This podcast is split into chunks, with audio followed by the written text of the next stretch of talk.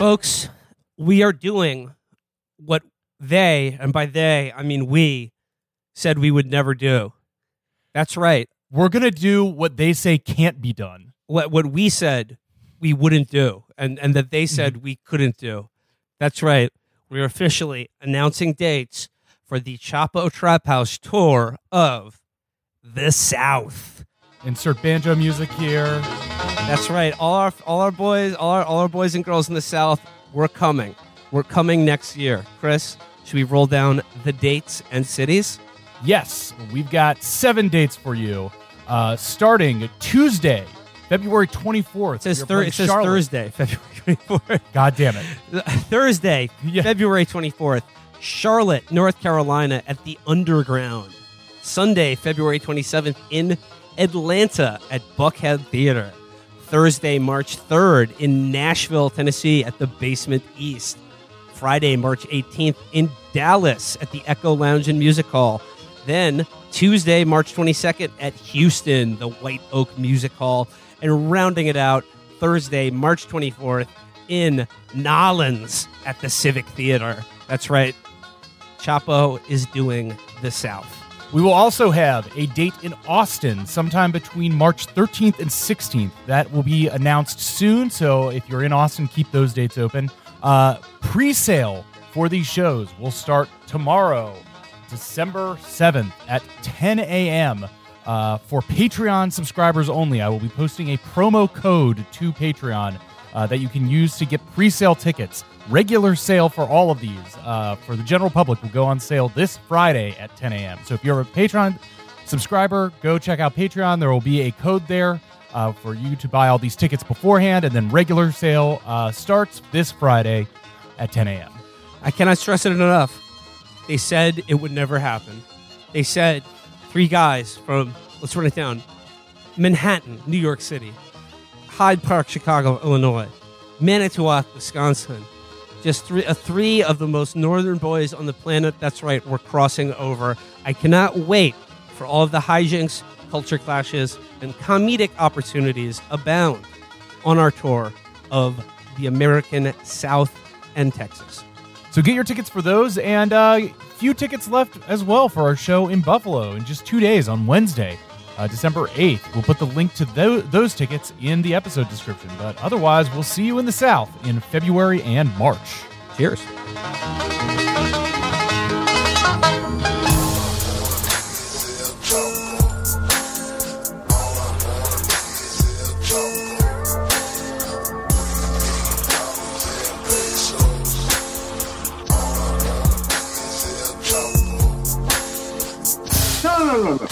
I'm in a bad mood. Here in Slovenia, it's a total shit. Numbers, we are that not even dark red flag zone now.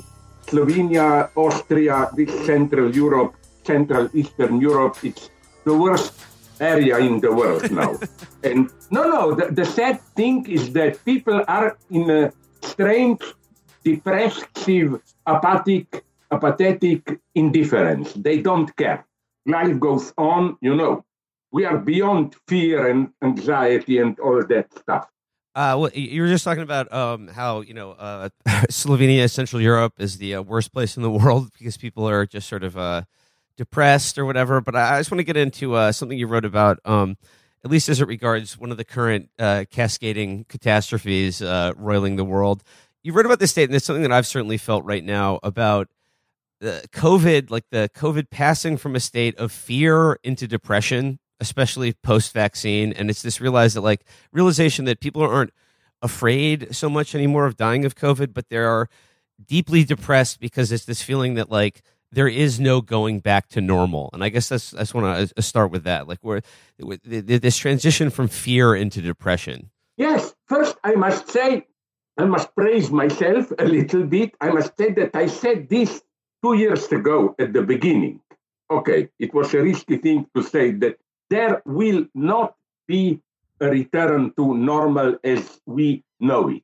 And maybe if you allow me to improvise a little bit on my favorite point, which is how, how you can measure this, the growth of this depression in different time units.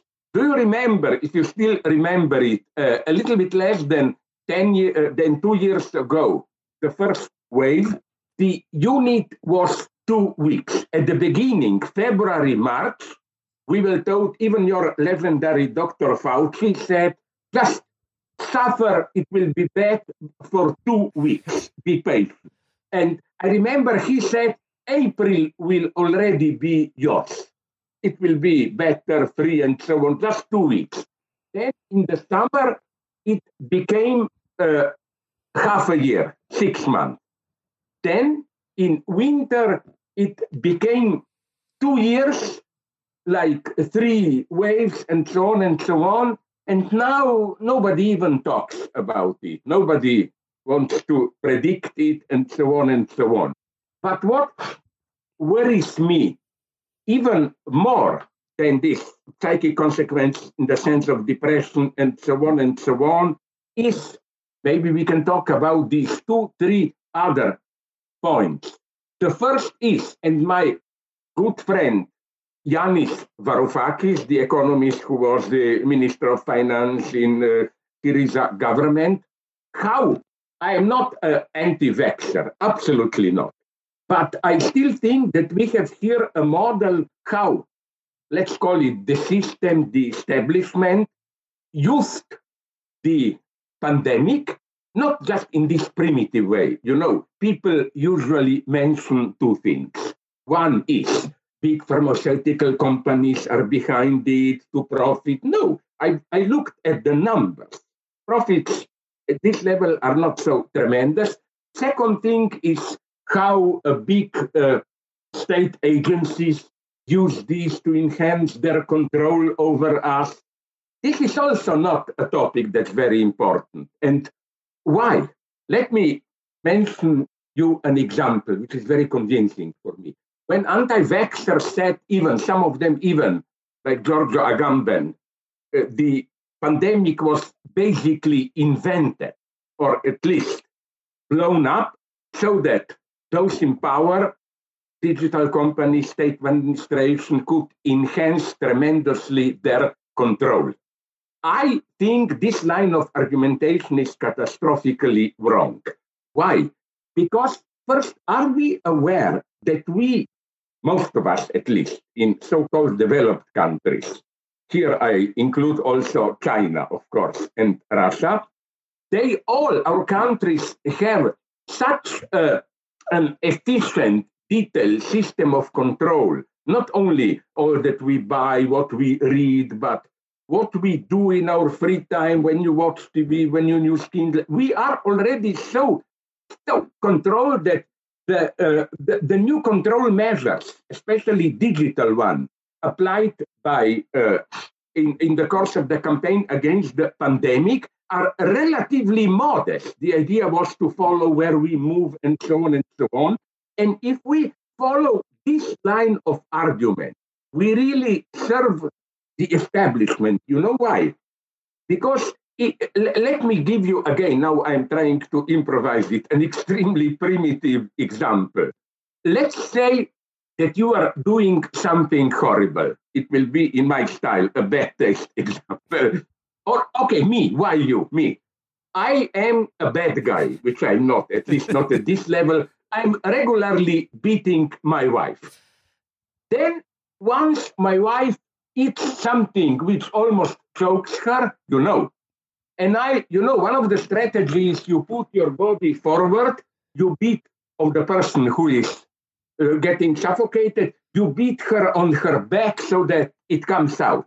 So you catch me doing this and you attack me that it wasn't really the fear of strangulation. I just used this as an excuse to, to make her suffer. But this is a very unfortunate example because for me it's difficult to say, no, I can prove it to you. I helped her, I saved her life. You see the parallel. We shouldn't attack the establishment at the level where it's even doing something which may be at least up to a certain level help. So, like, yeah, they, uh, you know, like in this uh, in, in in this metaphor here, uh, they may be like uh, uh abusing us uh, regularly, but at this moment when Yeah. you're choking to death and they do something that looks like similar to that abuse, uh, you shouldn't um, attack them for uh, performing the Heimlich maneuver on you when you're choking, even if they've uh, hit you, hit you in Yeah, the face. yeah. Pick up an before. example where we are really abused totally, where we are really controlled. Don't make it easy to them, you know. So uh, let me finish this line. Recently, I two other things are much more interesting for me. The first one is how the pandemic was used to, and we can return to it later if you want. The pandemic was used to make a passage in today's global capitalism much faster. The passage, which is so radical, again, Varoufakis, my friend, even claims, maybe he goes a little bit too far here, but basically I think he is right. And Jodi Dean in the United States claims the same, that we are passing from what, what we called neoliberal capitalism, rule of the market, and so on, to something called different names are used here. I will stick to, although I find this name problematic, the neo, the corporate neo-feudalism. The idea is that uh, there is a new, let's call it class opposition. On the one hand, stronger, uh, greater and greater number of precarious workers, uh, which is a wonderful way to exploit us because you experience yourself as a freelancer, free small owner of a small business of yours. You are not directly subordinated to anyone. On the other hand, we are getting mega corporations, which uh, I will not talk for too long. You find everything this in my book. These mega corporations are doing something that was unimaginable for Marx. They privatized or are privatizing our commons. They don't privatize directly the products, but the very medium in which we communicate to exchange products, You use Bill Gates as the primary example of someone who, like, he makes money not from creating Microsoft. Yeah, but, Bill Gates or or or Zuckerberg, uh, Facebook, and so on and so on. So I think one has to be has to be more precise here. What the source of their extreme wealth is not the classical profit; it's rent. If we today are talking, we in different ways. I don't know how it works with Zoom, but with others and so on they get a profit for this. They own the very common space within which we interact now. And uh, now the catastrophe is this one that this neo feudalism of the new masters, and it's really, this shocks me too much how these figures are, even in the big media, more and more accepted as our feudal lords, but in a very traditional way that they are presented even as wise men advising us. For example, I was shocked when recently Bill Gates said, you know, we will have to organize differently our pharmaceutical uh, companies so that uh, everybody, even in the third world, will be vaccinated, blah, blah, blah, blah. My shock is wait a minute. What does this guy know? He is not a medical specialist. He is not an epidemiologist, you know, or even with, or with other economic. Talk. These guys really function like these new wise persons. And you know who is much worse than Bill Gates, for me at least. Did you all, you, William, Matt, but also uh, our public, I hope it's worth listening to. I am doubtful about death penalty, but in this case, I said, my God, maybe death penalty should be used. Mark Zuckerberg presentation of his meta. Uh, oh yeah, we yes, the metaverse is oh man, yeah, we had a whole episode about the metaverse. yeah, I- I- the- isn't this a kind of a feudal manifesto? The, uh, Slavoj, he did is you know that? literally offering us an artificial digital space which within which we will fluently communicate and so on and so on within which our actual differences will be somehow obliterated in this fake freedom, but a space which will be controlled, regulated by him. This is, again, the biggest neo feudal manifesto. Uh, Slavoj, did, I was wondering, did you see the article in the New York Times the other week about how um, basically uh, real estate speculators are already buying property in the metaverse, like entirely imaginary digital property? Or they're buying up, uh, like, you know, location, location, location, but in a completely uh, imaginary digital world that's owned and created by Mark Zuckerberg. Yeah, but what I like here is that it's a little bit similar. I know the analogy is uh, too vague, but it's similar for me to crypto coins and mm-hmm. so on. You know, you thought there is one medium of payment or one common space controlled by state and so on. Now we get multiple commons and so on and so on. And I think that these multiple commons also make open up the space of new, that's the other side of this uh, neo feudalism, of new tribal communities. Like, I think that's why I will say now something horrible to provoke maybe even you, but definitely our listeners. I am, as an old fashioned totalitarian, I think we will come to a point where we will regret the good old fashioned simple totalitarianism. I am for obligatory vaccination. Because the big why, I remember even a relatively undeveloped but well organized till the chaos of last two decades country like Yugoslavia. We have some epidemics, one of these old fashioned ones, I even forgot for which illness. And you know, the state was well organized. They mobilized all the doctors, army doctors, and so on in a totally apolitical way. None of these political debates would ever end. In a little bit over one week, the entire population, at that point, uh, 18 million, was vaccinated. No talk about the free choice and so on. Why is this uh, important? It sounds non democratic, but uh, uh, I think it's much more fair than what we are getting today. Uh, my country is here even, you know, sometimes in small, as your beloved ex-president would have put it, in a small shithole of a country like Slovenia, you get the case, the example in a much clearer way. On the one hand, those the authorities want to get people vaccinated but they don't want to make the step towards mandatory vaccination. So, the, on the one hand, they insist it's free, it's your decision. On the other hand, they are piling up complications. Practically, it will be total lockdown for those who are not vaccinated. I see in this the worst possible combination of state regulation and pseudo personal freedom. And in my country, again, I think about three weeks ago, an announcement from our Ministry of Health, even by a slip of tongue, of course, directly produced this uh, the truth when they said it's obligatory for all pupils in elementary school to freely choose vaccination. like pronounced they literally pronounced the formula. I think it would have been much more liberating to depolit- the, again to depoliticize this field.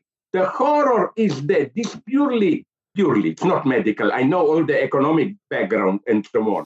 But isn't it horrible that this, uh, uh, uh, at least in its form of appearance, medical emergency got caught into this neo-tribal debate of, you know, each group, its identity, I have my freedom, you have your freedom, and so on and so on. This is the worst combination of state authority with this fake individualism. This is one big problem uh, for me. Uh, and I think we are paying the price no so uh, sorry yes you want no, I was to say like i mean how, how, does this fit into your idea that you argue for um in, in, the new book of you know of calling for like a mobilization of a kind of like permanent wartime communism. Like, what what does that mean, and how does that fit into? I will tell you. I will tell you. Uh, uh, even now, take this, please, with a grain of salt. How do they say? You know. But even I did something horrible when I gave. I forgot to which country, although it was in English. An interview where they asked me, "What do you think about this as a democratic socialist?" And automatically, I couldn't control myself. I said, sorry, I'm not a democratic socialist, I'm a non democratic communist. it didn't end well. What I meant is this Do you know Monty Python? Of course. The movie The Life of Brian. Classic. Do you know it's endlessly repeated, even used in politics? That joke when some kind of a anti-Roman Palestinian liberation front. What have the Romans ever done for us outside the aqueducts? Well, the, and the then roads, at the yeah, end, the, conclusion is they brought road, regular water supply, health, safety, and but basically nothing. You know. All right, but apart from the sanitation, the medicine, education, wine, public order, irrigation, roads, a fresh water system, and public health, what have the Romans ever done for us? Brought peace? Oh, peace! Shut up! And so uh, I would say, do we want communism? Absolutely not. Nothing with it. We just want uh, global health care, uh, social, some kind of social control over economy, uh, and so on and so on. And then basically we enumerate measures which, for me, sound like already some kind of communism. By communism, I don't mean, don't be afraid. I try to be, that's the paradox I will use. Uh, recently, some, I don't know if I use this in the book, not recently, so it must be one year ago, uh, a German conservative daily making an interview with me. One German asked me, in what sense are you a communist? And I answered, I'm a moderately conservative communist, you know. And then they gave me a wonderful answer. They say, that's nice because we are moderately communist conservatives. My point is this one. I'm very sensitive to all of this uh, personal freedoms, social solidarity, and so on. That's also why, if you ask me, China, what they are doing now, this new order imposed, although there are obviously some correct insights to help the poor, the impoverished, and so on, will not work because their ideal is that against this modern consumerism to return to forms of organic community, neo, they use the term neoconservative, neoconservative solidarity, but the form in which they are doing it is a typically authoritarian state of emergence. You know, it will not work. But again, what I'm saying is just this. Look at what they are saying, they were saying in Glasgow. The, the big demands are clear. And especially um, the case of Omicron now made it clear. My argument for what I call communism. First, uh, specialists are confirming that uh, new variants, the breeding ground for new variants, are countries where a little, very small percentage of, relatively small percentage of the population is vaccinated. Second thing, so, uh, uh, uh, and we, the developed countries or the world, totally failed in establishing even a basic mechanism of solidarity which would profit ourselves even not even in the long term, even in the short term, to control as much as it is possible the pandemic. So this is first, first thing. There was no actual, although everybody was calling for worldwide vaccination, nothing was really done. Second thing that I find really ethically terrifying. Do you know that in many developed countries, I don't know how it is in United States, but I know this is the case in Europe, uh, states were hoarding big amounts of vaccines. We don't know what to do with them. And now, discreetly, they're already doing it. States are destroying vaccine because their deadline date has passed. They can no longer be used. nobody thought at least of giving them a little bit earlier quickly to to non-developed countries. So no cooperation and so on, no global healthcare, and we are now all paying uh, the price for it. By communism, I mean simply series of things like this. It's, I'm not saying we should privatize, sorry, we should nationalize things. No. For example, uh, I would allow companies competition to produce. Otherwise, if state simply nationalizes health industry, I know this is then a, a, a ground, it opens up a space for immense corruption. No? But nonetheless, the state should set the standards in the sense of here is the money, we need vaccines, and so on and so on. Now, we are making steps towards this. Just look what happened in the last two years. As again, Varoufakis pointed out, the whole logic of investment and so on, of market profitability, was at some level abandoned. States printed money, spent incredible amounts of it, but of course, then this money was di- diverted in another way. But it is as if there was a worldwide fear, panic, and ordinary, not only ordinary people, but even capital, even big capital, couldn't manage the situation. Everybody, most of the people expected the state to strongly intervene. And that's why I don't buy the story of uh, this crisis was invented by big companies, by states. The moment of truth was for me, I remember around a year ago in United Kingdom, in England, where uh, Boris Johnson tried to, his government tried to postpone for as long as possible harsher measures, lockdown of schools and so on. And it was the demand from below, people, parents, teachers, who demanded stronger uh, measures. So something happened, which was, I now use the formulation of my friend, I really appreciate him, Alvaro Garcia Linera, the ex vice president of Bolivia. He's a great theorist also.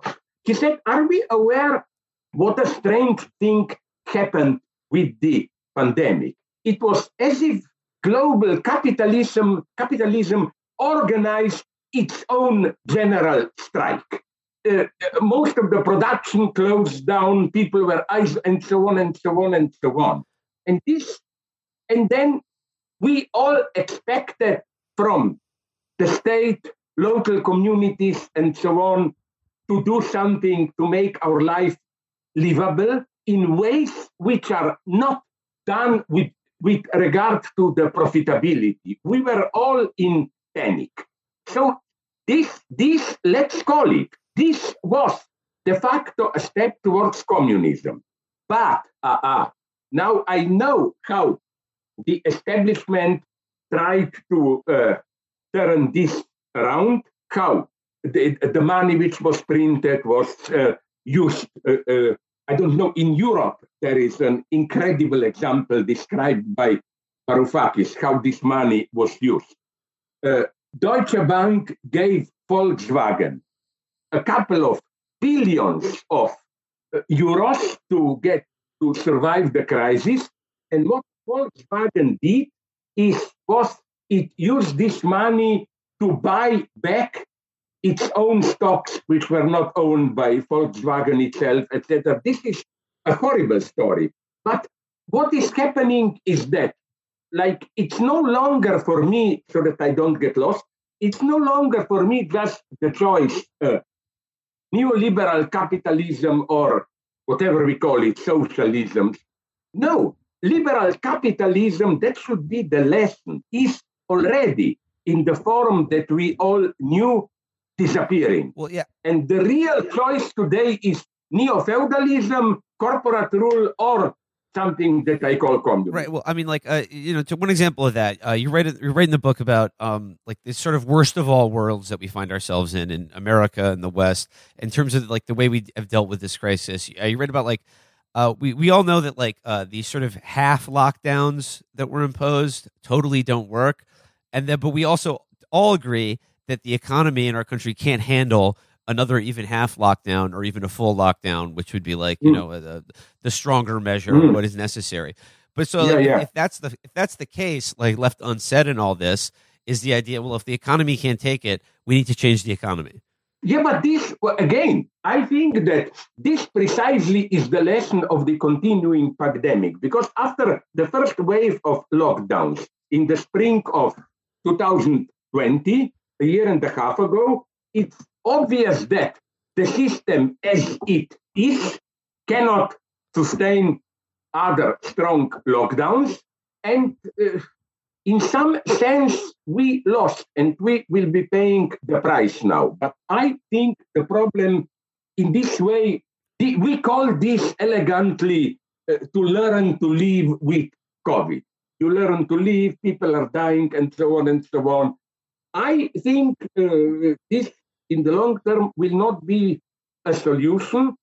Not only will the pandemic go on, but I think that it will get combined with new ecological forms of ecological crisis. And it will be again and again a pressure. I know what's the temptation here. The temptation is to do it the Chinese way, in a strong authoritarian way. You know, that's the Chinese dream to allow even a strong amount of capitalism, but the state administration, the party, there is a higher agency which controls it, and so on and so on. I think this doesn't work because this higher agency lacks what I, in my philosophical mood, call, following Immanuel Kant, the public use of reason.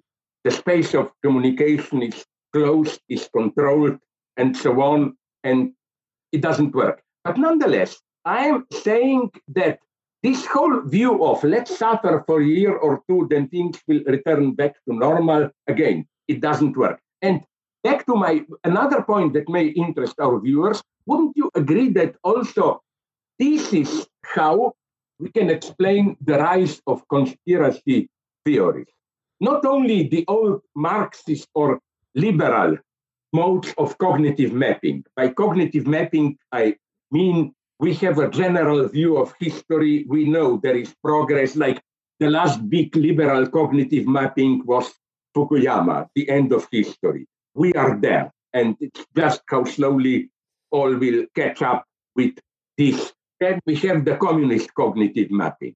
Even that one, at least in its traditional form, no longer works. Here I much prefer, I don't know who said this, Saint Just or Robespierre, one of my favorite Jacobins, who said that revolution is not you follow a higher plan and then just gradually realize it.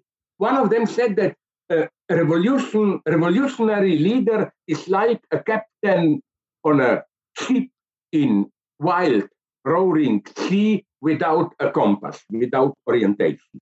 We have to improvise, things will go wrong. We have to get used to this openness. And I think conspiracy theories are, as my good friend Alenka Zupancic developed, are the closest we can come today to theology.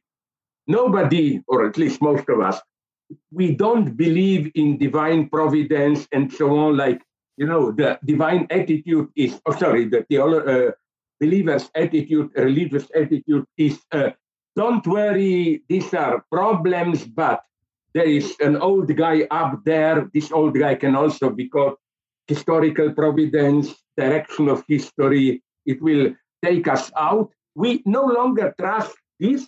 So the lesson of conspiracy theories is for me something like better an evil God than no God. Because it's the same as with anti Semitism. I like this parallel. Hitler, what did Hitler do in the late 20s, early 30s? Uh, ordinary citizens were totally confused in Germany. No, what's happening? Strikes, moral decadence, uh, hyperinflation, economic crisis. The world was falling apart.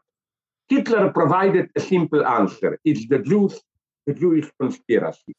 Isn't something similar that uh, the anti-pandemic conspiracy theorists are doing? Isn't something similar to this? They provide a clear answer, although there are multiple versions. But the clear answer is there is a big conspiracy of state controlling agencies, secret services, big corporations, and so on and so on. So, uh, uh, to put it in a condensed way, better an evil God than no God. At least we know where history is moving. But I think what is behind this, now I will say, I wonder if you would agree, is something very naive.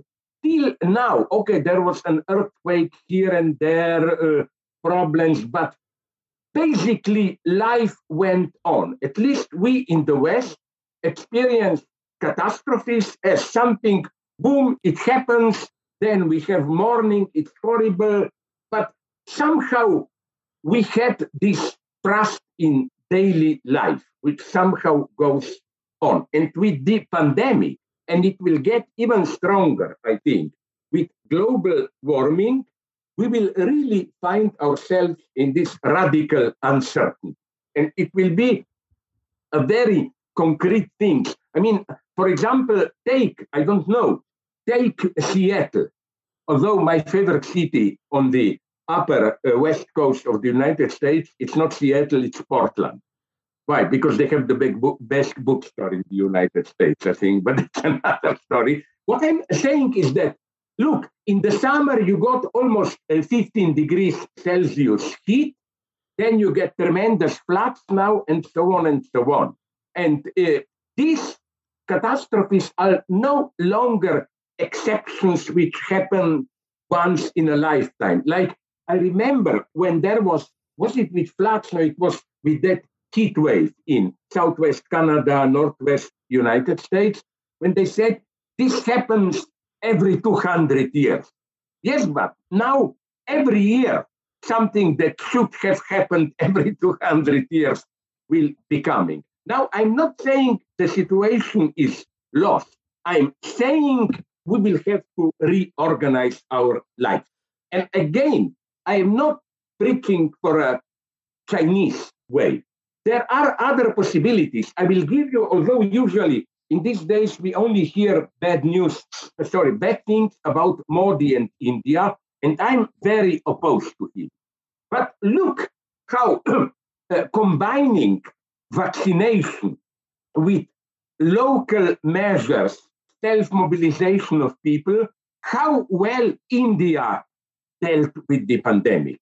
When was it? Half a year ago, when it exploded in India, we thought, oh, that will be the big catastrophe. No, now there are, I don't know, five to 10,000 cases a day, and they, they, it, can, it can be done. Just think about how, I'll put it this way. That's my message to some conservatives. Maybe they're listening to us. That was the point of my Monty Python joke. Please think as an anti-communist, and you will end up on my side. you know, the German and uh, French philosophers have a wonderful way that when you precisely when you try to repel the truth, you unknowingly embrace it. It's the same as, sorry if I'm jumping, a wonderful detail that I remember I read about the end of Civil War. Lincoln versus Confederacy in United States. You know what the South had to do to survive in the last year of the war? They tried to mobilize black slaves as soldiers. They offered them freedom and so on just to fight for them. They had, because they lacked uh, industry, uh, armaments, and so on, they have to socialize whatever little industry they had, and so on and so on. That's what we will. Maybe, maybe, that's my totally crazy, optimistic wager. Precisely when we think how to do it without falling into the Chinese way of authoritarian order, if we want to be anti-communist in this way, no, I don't want that.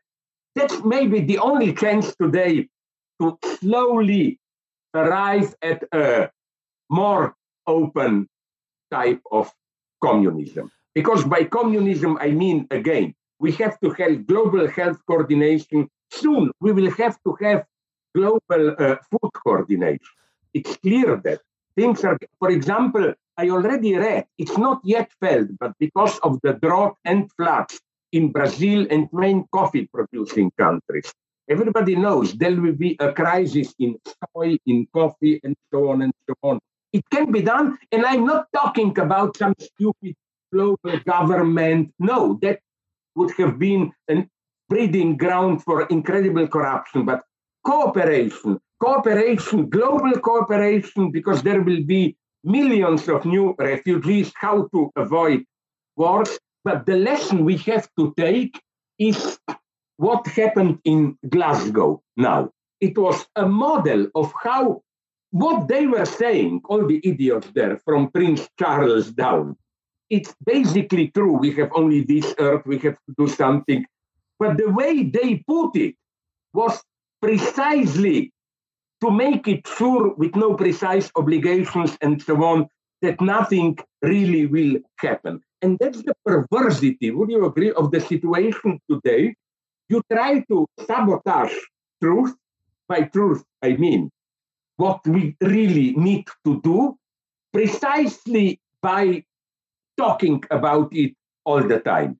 In a new text of mine, I quote again my favorite uh, uh, text by uh, it's George Orwell, who said in a wonderful text from 37 that he knew where we are today.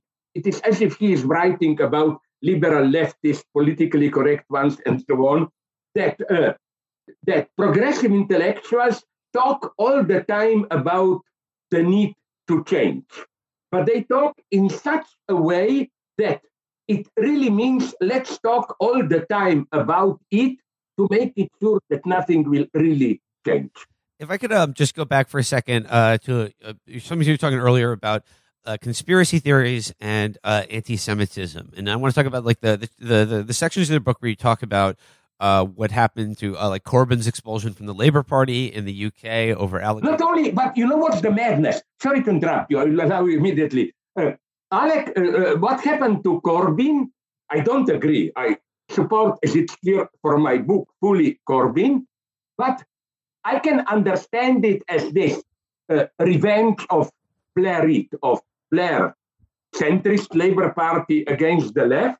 But you know what's so horrible? Here you get this surplus revenge.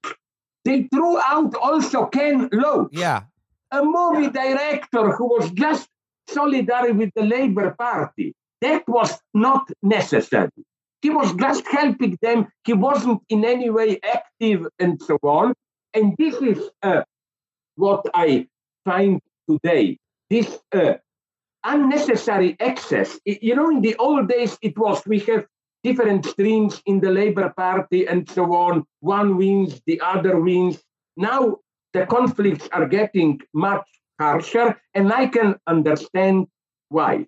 Because the, the only true difference in the United Kingdom is within Labour Party, Keir Starmer versus the left.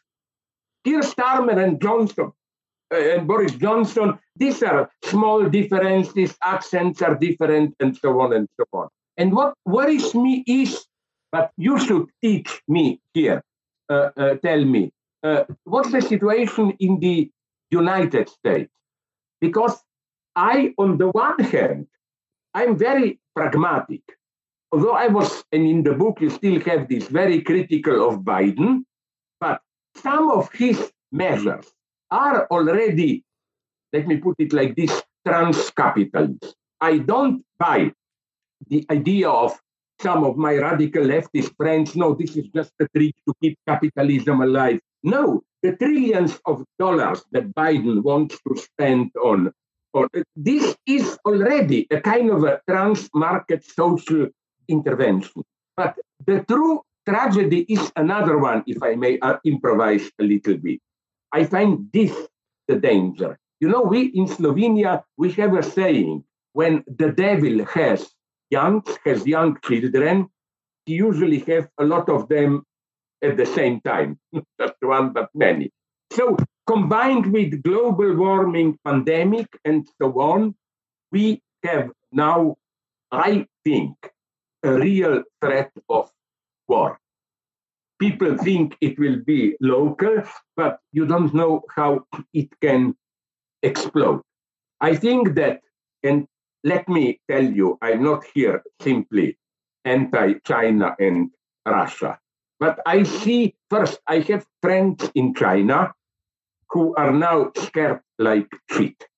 I, they are afraid to email me from there if somebody goes to another country where probably Chinese authorities don't control, they are telling me that all the signs, and there are too many signs to dismiss them as contingent, all the signs are pointing that China is getting ready for a military action to liberate, occupy, use your term, Taiwan. First thing, I like in a Freudian way these small details. It tells a lot. Do you know that China just this year produced, I mean, produced, it was already shown in movie theaters, their biggest. Oh, they're, they're big at the, the battle of um uh, the the the battle yeah, yeah, at the lake, Lake Chosin, uh, yeah, the Korean War battle. Yeah, yeah, yeah, yeah. yeah. And it's uh, uh, although it wasn't quite a spontaneous big hit, but it is immensely popular. And the message that all my friends read into it is that it's not about a revolutionary fight, war to liberate China. It's about foreign intervention. You know, right? Chinese army to save goes out to save North Korea. Second thing, friends are telling me, it's this immense wave of new patriotism in China. This anti-West uh, uh, stance. At the same time, combine this patriotism with, again, a shift of China towards a nation state. Till now, China was very proud. I spoke with many people there to point out don't apply to us the Western notion of, uh, of nation state. We are just a large shared civilization, but we don't have this homogeneity. Now they're getting it. For example, I learned that even in all those parts from Tibet to how is that part called? I forget the name, where Uyghurs live, Muslims. Han is taught in schools as the first language. They try to unify the country. It's a move toward nation state. Then uh, I know a very good Slovene journalist who was for years in China and even now, she, an old lady, follows Chinese military journals, not the secret ones, but you know, they have one or two big representative military journals where it's meant for the public, although for a narrow public, where they uh, present strategic thinking and so on. And already for more than 10 years, he told, the fear of the Chinese military theorists is this one that United States and other Western countries wisely always engaged in small wars, small for their scope, like Afghanistan, Iraq, and so on, to keep their army battle ready. You have to test your armed forces in real conflict, even if it's a limited one. And they worried, the Chinese strategists, that the last real conflict, small one they had was, this was already 30, 40 years ago, 30. You remember when, as a punishment for invading Kampuchea, uh, Deng Xiaoping ordered a, an operation occupying part of northern Vietnam. And then they immediately withdrew. It was a scandalous failure. But they claim we need to test our country if you combine this with all the worrying signs about, uh, again, uh, uh, Taiwan and so on. And uh, now I don't know what is true, but, but wait a minute. I'm not now buying the Western story because I will tell you immediately also the other side. If you combine this with new tensions in Ukraine, between Russia and Ukraine, there are many signs pointing in the direction that these two superpowers, Russia, China, are planning a simultaneous attack. They count that the West is so tired in its liberalism and so on, peaceful multiculturalism, that they will not risk a global war. And now you will say, I'm dreaming. Oh, I will tell you another nice story that a friend of mine who lives in the West, but is Chinese citizen, uh, read there, and it was also in our media. Something very mysterious happened. About two months ago, you must have read it in your media. Chinese authorities advised people, ordinary people, families, to gather food supplies for at least a month or two. Now, they didn't give a reason. Maybe it was just they feared some some uh, ecological breakdown, weather, drought, or whatever. But it sounded also like get ready for a possible war. Because uh, the irony is that this friend of mine told me that another friend of him just wanted to do a report in the media about this and started to ask politicians, you know, what is the sense of this measure? Why should people hoard, by get supplies? Uh, the guy disappeared, for example. so, but uh, now the other side of the story it's not that we in the West are weak, liberal, and so on, and these evil countries are uh, just uh, collecting to attack us. You know, uh, another thing, here again, Varoufakis and some other economists uh, warned me, very worrying. Let's face it, and it's not bad. This is, now I will sound like US propagandist, great American creativity. You, the United States, more or less dominate digital software and hardware, hardware and software. You know, you do the great digital project and so on, all that. It's yours. You have only one serious competition, China. That's why such an accent on uh, uh, against Huawei and so on, they will control us, listen to us, and so on and so on. It's really a battle for monopoly. And that's why, did you notice how, although there was a big change, big, I don't know how big, also in foreign politics from Trump to Biden, but this obsession with China, trade war with China remained. If anything, it got a little bit worse even with Biden. Here, I think the United States are guilty, and I understand a little bit the Chinese paranoia. As for uh, Soviet Union and Ukraine, I also think that it's not as clear as it may appear. The people say, yes, Russia broke the rule because when Soviet Union fell apart, there was an explicit deal, which is that between uh, at that point Yeltsin and the West, which was Russia should retain all nuclear weapons, but it should unconditionally recognize all borders with other republics, especially Ukraine, as they are. So they claim Putin violated this. Yes, but the other part of this agreement was that uh, no ex-Soviet republics will join NATO. NATO. And there also the West broke the promise. So, you know, it's as if secretly both sides are getting ready for this conflict. And this is what, again, makes me a pessimist. I talk too right, much, well, please. You know, if I could, uh, you know, uh, uh, be sort of an, uh, an American chauvinist and uh, uh, refocus it here at home in America. Um, in your chapter, you've you've written in this book and before that uh, the, the the true postmodernists in in present culture are conservatives, and I want to talk about that in the context of No the, the January some 6th uh, Capitol riot. You you describe it as sort of a carnival, a farce, but like, is it isn't it also like it, it, a kind of expression of a postmodern conservative? And I mean, like, use the example of the QAnon shaman, the guy with the Viking hat, which is like not. uh, Which is a product of a 19th century romantic imagination about who the Vikings were, but as part of this this this spectacle of um they they showed up to the Capitol and then like you know looked around and then went home like uh, how, how do you see like the uh the, the january 6th riot and like the reactions to it as like a indicative do you know- yeah. Uh, now I try to develop. I think there is some chap- sub chapter maybe in the book where I go into it.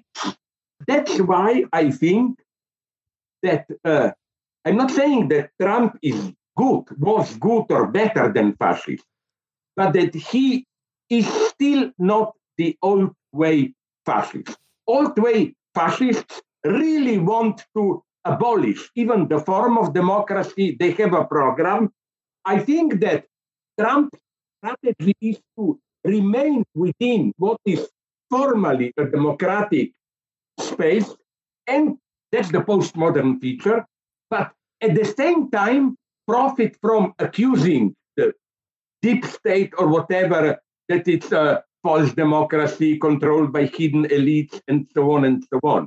That's for me the logic of populism. Populism, in this sense, is not fascism. Fascists simply want power, full power. They really want to abolish democracy. What Trump and this new right want is this uh, call it democracy, which loses its legitimacy but still remains as an empty form. Uh, that's why, and here enters postmodernism. I think I use in the book a couple of examples. For example, this is again the moment of truth, like the one I mentioned in Slovenia when a government representative said it's obligatory that uh, all uh, uh, pupils in a school uh, do voluntary manda- do voluntary vaccination. Do you remember one of those uh, propagandists, lady, senator, journalist, doesn't matter. I quote example for Trump, uh, uh, celebrated uh, the, the, the, the, the Congress riot. And then, you know, when she was put to court, you know what was her defense? what Isn't it clear that what I said was so crazy that it couldn't have been true? oh this is i You think uh the the lawyers uh was it like uh like um oh yeah yeah yeah, yeah, yeah. You see, this is for me typical postmodern politics. It's not, but it's wrong to say it doesn't matter since they don't think take it truthfully. No, even if you, that's the lesson to be learned from this. Even if you consciously lie, lies become a material reality. They have a certain efficiency. So I, I am here in this sense an obscenity again, a moderately conservative communist. I think that we should abandon this liberal left marginalist stance, you know. So what we should do, now comes my conservative communism, is to take from the right the motive. Don't be afraid of the majority of ordinary people. Many of them are just confused, but they're basically honest people and so on. We should trust them. Or, to use my provocative formula, which I regularly use, our message should be, and Bernie Sanders not, uh, knew how to play this game. Our message should be, we are the true moral majority. Not, you know, if you mention to a to a to a liberal leftist moral majority, ooh, but what about the minorities? They immediately think about some crazy conservative. No, they are the crazy minority. They are the exception. We shouldn't be afraid to go this way. Um, well, you, you also write in the book about this uh, this ongoing deadlock, and you describe this the conflict between AOC and her like you know uh, a, a qualified support for Joe Biden and, and what his administration is trying to do, Yeah, yeah. and then sort of like a radical the Democratic socialists who are you know uh, saying that you know she's she's selling out by like propping up this you know like awful uh, capitalist government or whatever, uh, and like and and this deadlock over like race versus class and like the these these things that are just seemingly uh, continue to be unresolved in like uh, American democratic socialism or whatever whatever you want to call it. But I mean, like you, take the position that basically both sides are wrong, but they are each right about the other.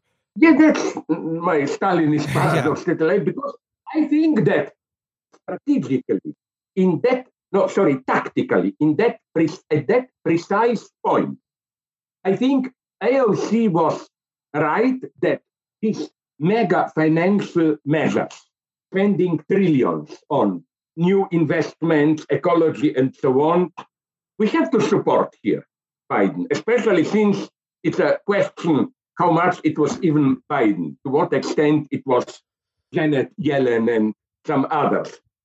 But at the same time, we should uh, keep a critical distance. Our stance should be okay, we support you here, but let's see, will you really do it?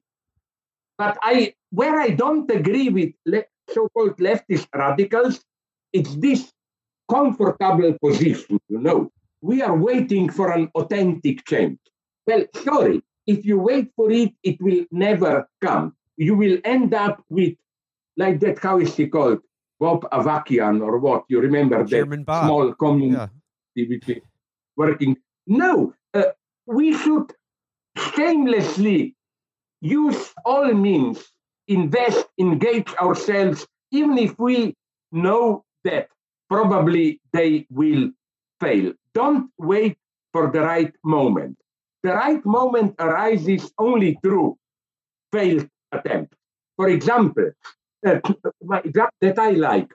Uh, uh, now it's fashionable to say among some radical leftists that uh, Occupy Wall Street was just a minority thing, a couple of upper middle class students and so on. It didn't have real popular support. Well, maybe, and it disappeared.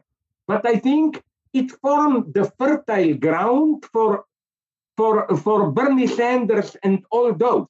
You know, slowly, slowly, things are changing. Like, although I have doubts about the term socialism, because, you know, it's such a vague term that once even who was it, Bill Gates or or Elon Musk called himself a socialist. But it's a big progress for the United States that democratic socialism was nonetheless legitimized as a term in the mainstream discourse. So slowly, slowly, what, what I would advise is this a combination of patient approach with the urgency. Yes, the situation is urgent. Here I agree with the guy who was till now, now he's old and tired, attacking me, Noam Chomsky, but I agree with him when he said, we don't have time to afford this slow approach, you know. Now it's not yet the time, let's wait, and so on and so on. If we just wait, it will be a horrible awakening that is ahead. And this is, if you ask me, my uh, basic pessimism, unfortunately. I first, what needs to be done, or what I ironically call war communism measures, we cannot afford this Marxist opportunism. We are following the laws of historical progress. No, it's against the spontaneous tendency. The spontaneous tendency is towards suicide, towards global ecological and so on suicide. So, uh, but uh, so it's not that we can have this trust in the future. It's voluntarism what we need to do. It's doing things which are not grounded in any deeper historical law. And what I am afraid is that we had a couple of half awakenings. Pandemic put forward this necessity of new modes of social solidarity and so on. Uh, global warming will lead to this, but obviously it was not enough.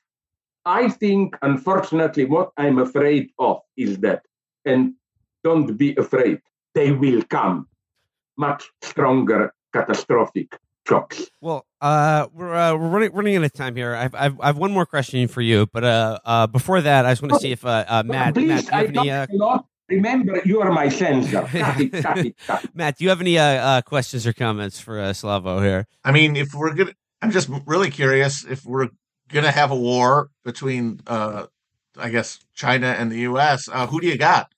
Who who do you put your money on? Who do you think will win? I'm here. I must admit my uh, limitation. I'm here. I, there are so many things that I don't know. I hope, at least, that maybe they are already in advance making some secret negotiations and so on, you know. So I hope it will be, if it will happen, everything is possible. I, I don't want to bluff too much.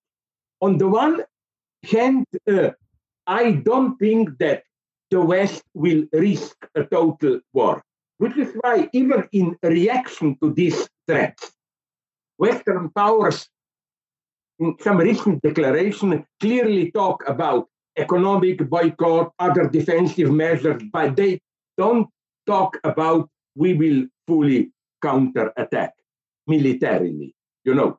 So uh, what I would like to is not for this threat to give rise to a Western militarism.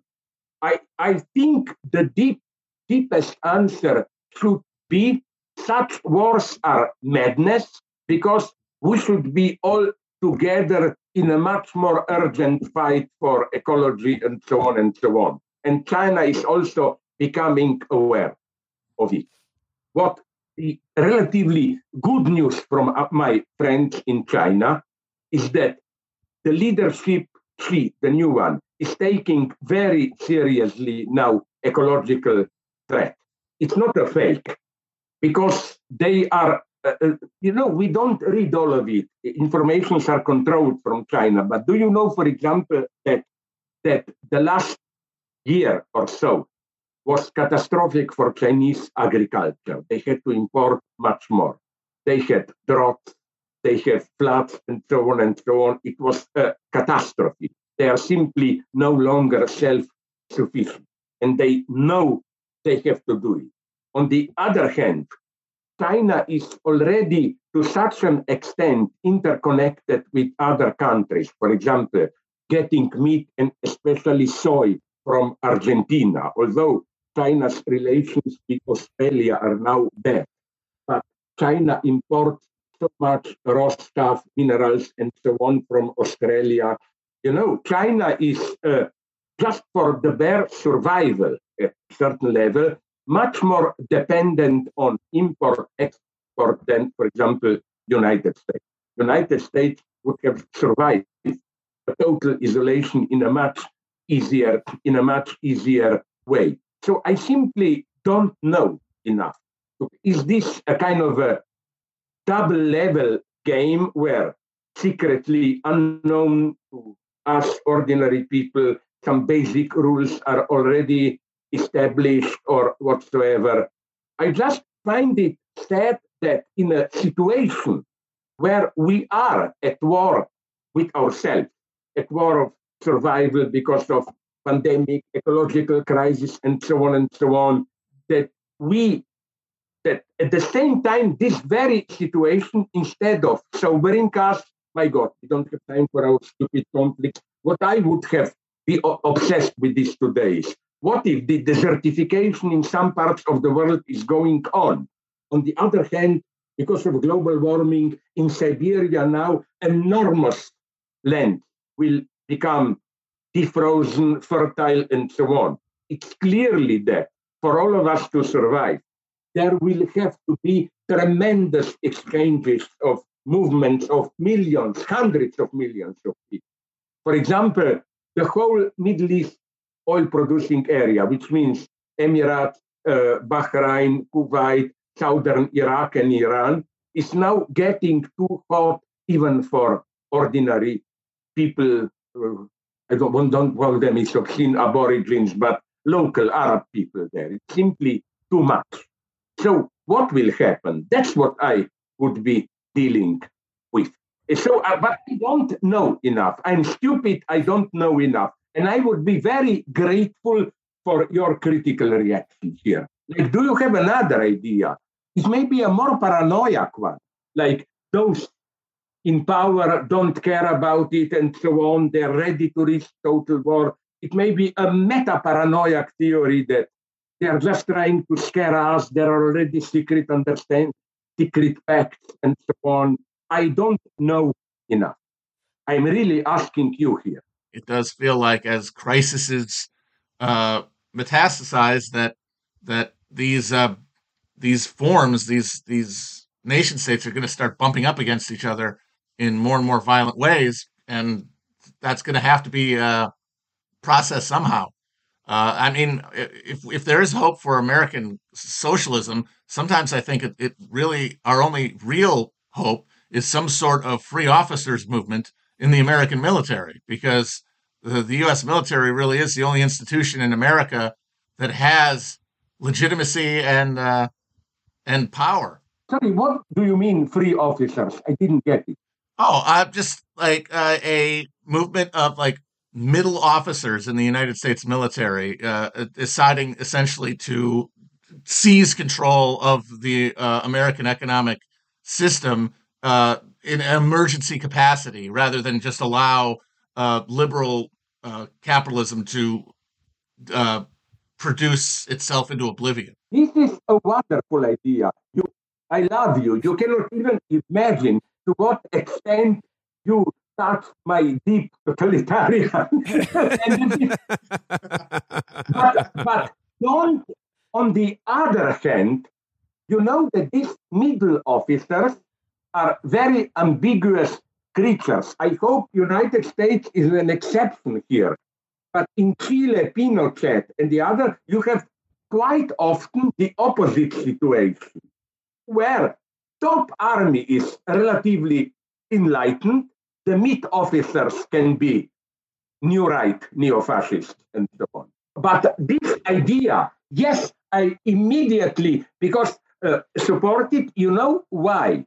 Because army nonetheless is not fully even in reality are in even if in reality army is interconnected with economy civil life but nonetheless you are at some kind of symbolic distance you have a minimum of distance towards the madness of economic political life you have a different type of safety and that maybe enables it. My God, I will use this. I have to write about it.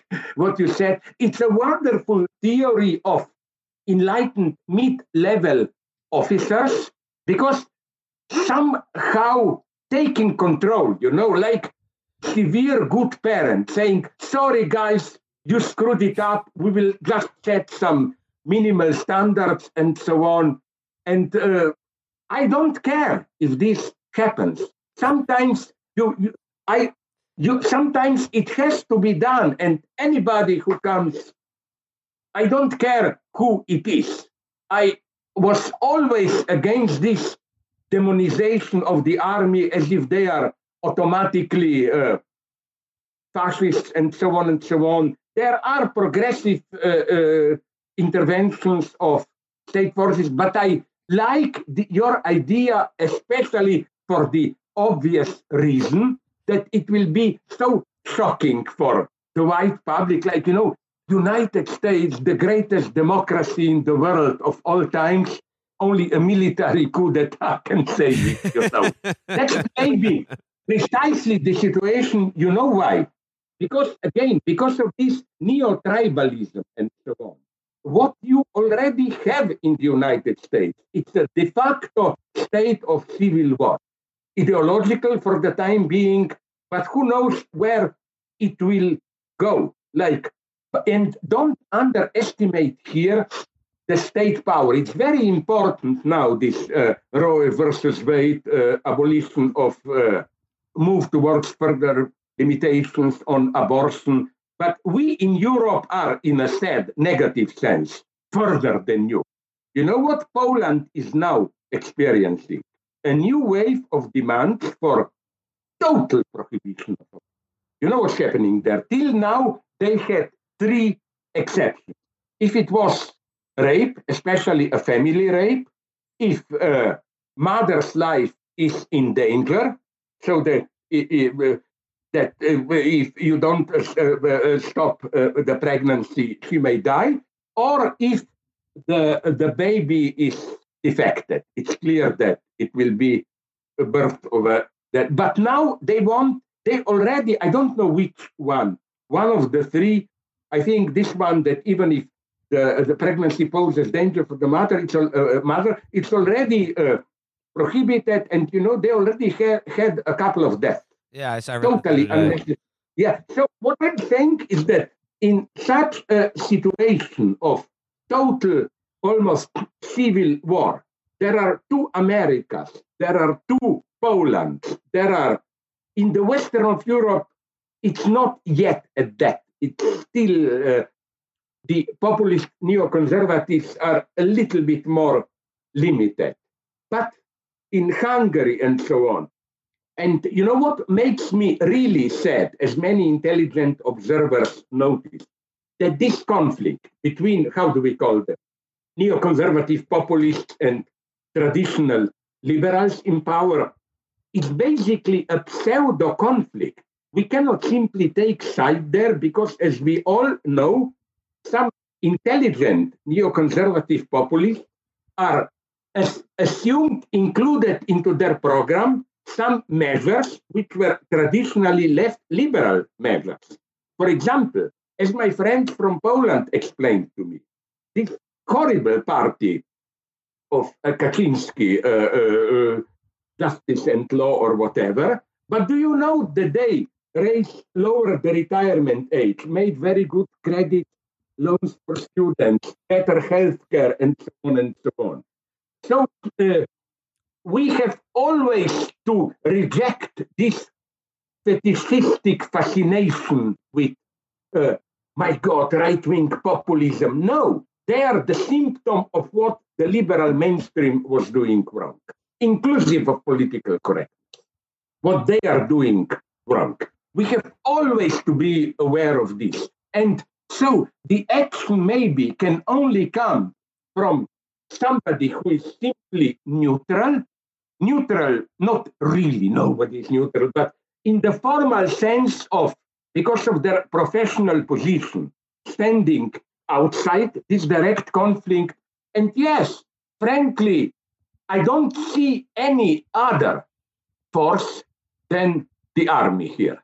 It's horrible what we are saying today. I hope we will be linked by, by all the leftists and so on, you know. But we're living right, well, terrible times and we have to be very. Do, do you, Meg, you said this. Did you dare already to write somewhere about this? Uh, uh? Nasser and uh, and uh, the Carnation Revolution in uh, Portugal, you know, like that's yes, a more realistic yes. path than uh, any kind of uh, mass political yes, path in the U.S. Very good idea because you know why? I was in Portugal. I met some of them, and they are so they were so deeply honest. I read in a bourgeois centrist media an interview with all the surviving officers of this carnation revolution. They did try to push, to push revolution a little bit further, but when it didn't go, they very honorably stepped back. Not one case of corruption. They all now live retired lives. They did it. My God, they did it. You know, in a relatively honest way and so on. They that's important what you say. They did it, not not the the political opposition. Yeah. Well, I'm gonna I'm gonna I'm gonna I'm gonna save both of you uh, and our listeners from uh, uh going full uh, Mishima here. You know, before Matt, you know, arms himself and forms a cadre to you know uh, occupy West Point. Oh, no, no, I want army. I don't want. Top, you, know, you don't want to. You don't want a writer doing this. You want people already in the army. That was Mishima's. That was his. That yeah, was no his nerds. problem. That's yeah, not, I, I no nerds. Root yeah. from the sidelines. I, I'm not doing it. But do you know incidentally, if we are, I don't like Mishima as a writer, blah, blah. But do you know that many leftists in Japan liked him and saw him as a kind of a model? Yeah, yeah. Like he's doing right thing just in the wrong direction. Yeah. Well, okay, so I'm, I'm gonna I'm gonna save us from going down the Mishima route. But so I'm just like, uh, it's, the last thing I want to talk to you about is movies, and it's just simply what you've been watching. Seen anything good lately? No, no, I'm getting bored. Again, we are coming back to my totalitarian temptations. I liked, but it's not a mega movie, more because of this fatal sacred war, Islamist almost fantasy, Doom. Yeah. I like Doom. Oh, you like Dune? Okay, I like Dune too. I thought it was great. Absolutely. and uh, people will tell me, but it's a kind of a Islamofascism, new le- leader. I told them, but that's why I like Good. it. Yes. Yes. Uh, but the movie I hate, I read about it, is, uh, Oh, is this Nomadland? Nomadland. Is that you, you critique that in the book? sorry? Nomadland? Yeah, and it's clear why. Yeah. Yes, because I think it's class identity politics. The message is each class, even the poorest nomadic proletarians, they have their own way of life. It's sort of they have to- nice and earthy, and sort of there's a beauty Yeah, in it or yeah, whatever. yeah. I, I, I must say I don't like that. Yes. Otherwise, I watch more TV series. I don't know. I watch old movies and so Wait, on. what about Uh, TV it- series? What, do it- you, what, what TV shows are you watching? I have some problems with eyes, nothing really great, for example, but it kind of disappeared. It didn't do so well. You know, there was a TV series, Clarice, about Hannibal Lecter and Oh, so right, on. right, yeah, yeah, yeah. But no, it's not. It's just, it's just she, Clarice. It happens, takes place after Silence of the Lambs. I watched I, I watched the first episode of it, but I, I did not stick with it. Yeah. If you go on, it get even. It, it the beginning is not so good, but what I like is that it is kind of a leftist twist. It moves. That's what I like from this solo serial murderers to a big medical company making horrible experiments and so on and so on. The usual thing. The one I wrote about it also, I don't think it's in the book. Uh, my friends convinced me that it's uh, my Japan, uh, my South Korean friends. You know that uh, uh, how is it with your in your country Squid Game? It was a huge hit. Yeah, but do you know that uh, it is uh, first? It was greater hit in the West than in South Korea itself. Yeah. I was told. Second thing, be careful. It's not even perceived as anti-capitalist. And I know a guy who knows the creator of the series and confirmed this to me because it's not like the message is not the one that was even, do you know, this taken over by North Korean media.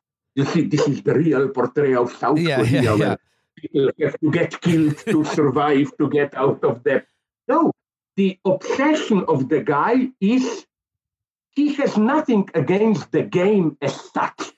The point is that the game is twisted, spin, you know, that it's not a fair Yeah, no, game. no, like yeah, like the, the worst part of it is that like uh, is that the people involved in the game are are adulterating the purity of it by giving advantages to like you know one player to help them out in exchange for you know harvesting someone's yeah, organs yeah. or whatever. So yeah. the desire beneath it is the basic premise is yes, life is too dull today. We need such violent games, but they should be fair, just games, no cheating. So the whole direction is against cheating. It's for honest capitalism. Put it like this. It's totally false to perceive it as a radical critique of capitalism and no, yeah, they, they, in the same way as no, you yeah, uh, Squid, Squid Game. They just want to get rid of crony Squid Game. They just want the pure, real Squid Game. You know, yeah. Yeah, yeah, that's it. Yes, you see, this is the big danger today of pseudo anti capitalism.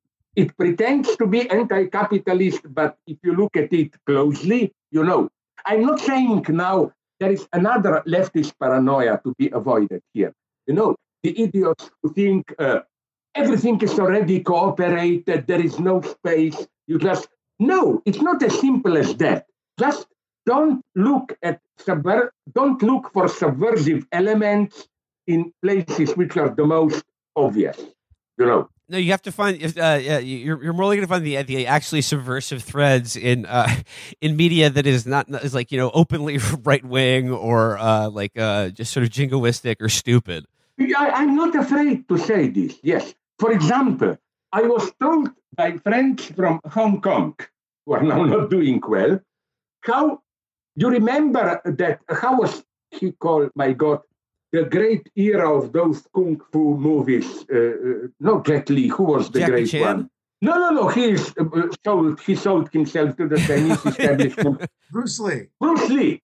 But you know that in Eastern Asia, there, this this series had a real anti-capitalist twist. The idea was we poor people, we don't have big armies and so on. We only have our bodies. The only thing we can do is with disciplining our bodies and so on and so on. Don't underestimate the progressive background of this, whatever they will call, like Bruce Lee, Kung Fu heroes, and so on and so on. It's very interesting. So I am, and my big advice is, as you already said, don't be afraid to fully enjoy this dirty pleasure. You know, you like kung fu, no problem, enjoy it, and so on. I'm always suspicious of this leftist puritanism. You know, that's why, on the other hand, I stopped watching it the last season. That was my problem with, as I've written often, with uh, especially more than the novel with the TV series uh, Handmaid's Tale. Yeah, I did not like that It's show. so ambiguous because I think the ideal viewer is the one who, under the pretext that, oh, it's a horrible portrait of uh, patriarchal order, so let's, uh, we enjoy it critically, but it allow- it allows you to no, it gives you a fantasy of how kind of like secretly fun it would be to be enslaved in that yeah, manner. Yeah, yeah. All my friends, even women, enjoy this, you know, how these new modes, how they screwed up women there, this uh, obligation that they all enjoyed it secretly. And that one I don't like, I must say. Al- al- Already in the novel, you know, it was a sad fil- failure. I forgot what was the title of the part two novel. Oh, of the the sequel that Margaret. Margaret Atwood Oh man, I forget. I don't know. Yeah, yeah, it doesn't matter. But you see, you were right to forget it because it's over. Like it disappeared. It's uh, she didn't succeed in finding a formula of how to destroy Gilead. Uh, uh, the failure of the novel is not just a narrative one. It demonstrates the, the lack of uh, socio-political even imagination, I would say. But you know where are my true loves in movies? I'm here for classical slapstick against the big catastrophe for, for me, for me, 50s with Actor Studio and so on. you know, this psychological Marlon Brando is bad guy for me yeah, yeah. with this. My ideal actor is Cary Grant, if you ask me. This totally artificial, non-expressive face, and so on and so on. You know. So I I think that all these slapstick comedies and so on, they are maybe a secret secret treasure to be. Have you watched uh, Bringing Up Baby recently? Are crazy? These are my eternal movies. Okay. Bring uh, the one I like, although it's based on a play, it's not original story. Uh, Arsenic and the Old Places, in a purely formal way. I haven't seen a more nervous movie. Cary Grant is shouting, running around all the time. You know this pure historic, hysterical nervosity and so on. No, they those are great movies. If you ask, All right. you know. That's a movie mindset from Slavoj Žižek. I think we got to end it there. Slavoj, thank you so much for your time. Listen, I'm very grateful to help publicize the book because I am now so. Uh, how do you survive? Like you are the leftists who are not politically correct. By you, I mean Chapo Trap House. You must be also attacked from all sides, whatever. No, So somehow we get by. I don't know. I mean, like you know, I, I I also. I I'm God's I most will- punished man, but you know, I suffer for for for everyone on their behalf. Uh, yeah, Yeah, yeah, yeah, yeah. Although I prefer slightly others to suffer for me, it's always. Oh, listen, I am really grateful that you gave me a chance. Just please, who is the master? Not you, Matt. You, William. You are the master. Yes. Please do the proper censorship. I cannot but appear an idiot, but try to lower a little bit the level of my stupidity. No? I, I, I will I will do my best, Slavoj. The book is Heaven in Disorder. I want to thank you again so much for spending some time with us. But you know, can I tell you something? Uh, uh they are my friends, Colin Robinson, OR Books, but a slight tab at them. Didn't they exaggerate it a little bit with that Mao portrait of me in the cover? You know, yeah. I have nothing against this, but you know, in these politically correct times where everything is taken literally. What I'm afraid is that some idiots will really mean, look, he thinks he's the new Mao. you know, you never know when you will be taken seriously. No? Listen, I wish you all the best sincerely. I think you and a couple of other podcasts are literal, I mean it, our only hope today. To debate crazy things like that, you know, uh, the repetition of Portuguese Portugal revolution here. This is what Kant called public use of reason. You don't care about institutional background, how it will work. You just go to the end in exploring crazy ideas. That's the only thing that can save us. You, yeah, you, uh, he said it, not me, but I agree. ah, you will not do the usual trick claiming he said something, but basically you already said it better earlier and so on, you know. okay. Yeah. Thanks very much. Thank you. I'm grateful.